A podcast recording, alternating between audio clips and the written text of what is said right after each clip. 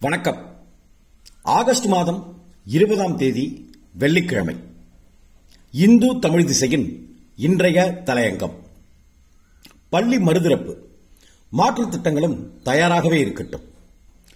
தமிழ்நாட்டில் கரோனா பாதிப்பு உறுதி செய்யப்பட்டவர்களில் 12 வயதுக்கு உட்பட்ட குழந்தைகளின் எண்ணிக்கை ஒரு லட்சத்தை நெருங்கிக் கொண்டிருக்கிறது. கடந்த ஒரு வார காலமாக தினந்தோறும் நூற்றுக்கும் மேற்பட்ட குழந்தைகளுக்கு தொற்று பாதிப்பு உறுதி செய்யப்பட்டு வருகிறது.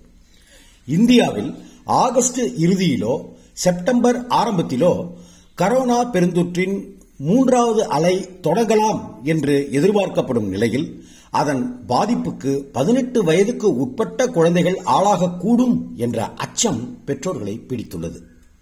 பதினெட்டு வயதுக்கு உட்பட்ட குழந்தைகளுக்கு இதுவரையில் மிகச் சில தடுப்பூசிகளில் மட்டுமே பரந்த அளவில் பரிசோதனைகள் நடத்தப்பட்டுள்ளன. நாட்டின் மிகப்பெரிய தடுப்பூசி உற்பத்தியாளரான பாரத் பயோடெக் நிறுவனம் 12 முதல் பதினெட்டு வயதுக்கு உட்பட்ட குழந்தைகளிடம் தடுப்பூசி பரிசோதனைகளை நடத்துவதற்கு தன்னார்வலர்களை நியமித்துள்ளது. எனினும் அதன் உடனடி பயன்களை அடுத்த சில மாதங்களுக்குள் எதிர்பார்ப்பதற்கில்லை. குழந்தைகளின் உடல்நலத்தை குறித்து கவலை கொள்ளும் அதே வேளையில் கரோனா காலத்தில் அவர்களின் மனநலம் குறித்தும் தீவிர அக்கறை காட்ட வேண்டியுள்ளது. ஏறக்குறைய ஒன்றரை ஆண்டுகளாக வீட்டுக்குள் அடைபட்டு கிடக்கும் பள்ளி குழந்தைகள் அவர்களது வழக்கமான உற்சாகத்தை இழந்துள்ளனர். குழந்தைகளிடமிருந்து வெளிப்படும் அதிகப்படியான கோபம் அளவுக்கு அதிகமான வருத்தம் ஆகியவற்றுக்கு உரிய கவனம் கொடுக்கப்பட வேண்டும் என்று மனநல மருத்துவர்கள் வலியுறுத்துகிறார்கள். பாடங்கள் தடைபடக்கூடாது என்பதற்காக இணைய வழி வகுப்புகள் நடத்தப்பட்டு வந்தாலும் பள்ளிகளுக்கு நேரடியாக சென்று படிப்பதற்கு அவை ஒருபோதும் சரியான மாற்று ஆகாது. வீட்டிலேயே வகுப்பறை சூழலை உருவாக்குவது தொடர்பில் மும்பையைச் சேர்ந்த கல்வியாளர்களும் மனநல மருத்துவர்களும் இணைந்து மேற்கொண்ட சில பரிசோதனை முயற்சிகளும் கூட வெற்றிகரமாய் அமையவில்லை.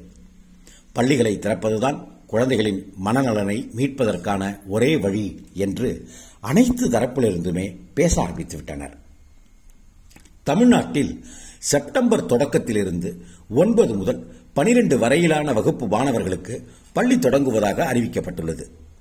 தொற்று இல்லாத பகுதிகளில் தனி மனித இடைவெளி உள்ளிட்ட முன்னெச்சரிக்கை நடவடிக்கைகளை பின்பற்றி பள்ளிகளை திறக்கலாம். ஆனால் பள்ளிகள் திறக்கப்படும் காலத்தில்தான் மூன்றாவது அலையும் எதிர்பார்க்கப்படுகிறது என்பதால் தேவையான அனைத்து முன்னெச்சரிக்கை நடவடிக்கைகளுடன் மாற்று திட்டங்களுக்கும் தயாராக இருக்க வேண்டும். தொற்றுள்ள பகுதிகளில் பள்ளிகளை தற்காலிகமாக மூடி வைக்கவும் வேண்டும். அடுத்த கட்டமாக ஆறு முதல் எட்டு வரையிலான வகுப்பு குழந்தைகளை வாரத்துக்கு ஒரு முறையாவது பள்ளிக்கு அழைத்து குறைந்தபட்சம் இரண்டு மணி நேரம் வகுப்புகளை நடத்துவது பற்றியும் யோசிக்கலாம். ஒரு மணி நேரம் பாடங்களுக்கும் ஒரு மணி நேரம் விளையாட்டுக்கானதாகவும் இருக்கலாம். குழந்தைகளின் உடல் நலம் மனநலம் இரண்டுமே முக்கியம். பள்ளி கல்வித்துறையால் முன்னெடுக்கப்படும் எந்த ஒரு திட்டமும் இவை இரண்டையுமே உள்ளடக்கியதாக இருக்கட்டும். நன்றி. வணக்கம்.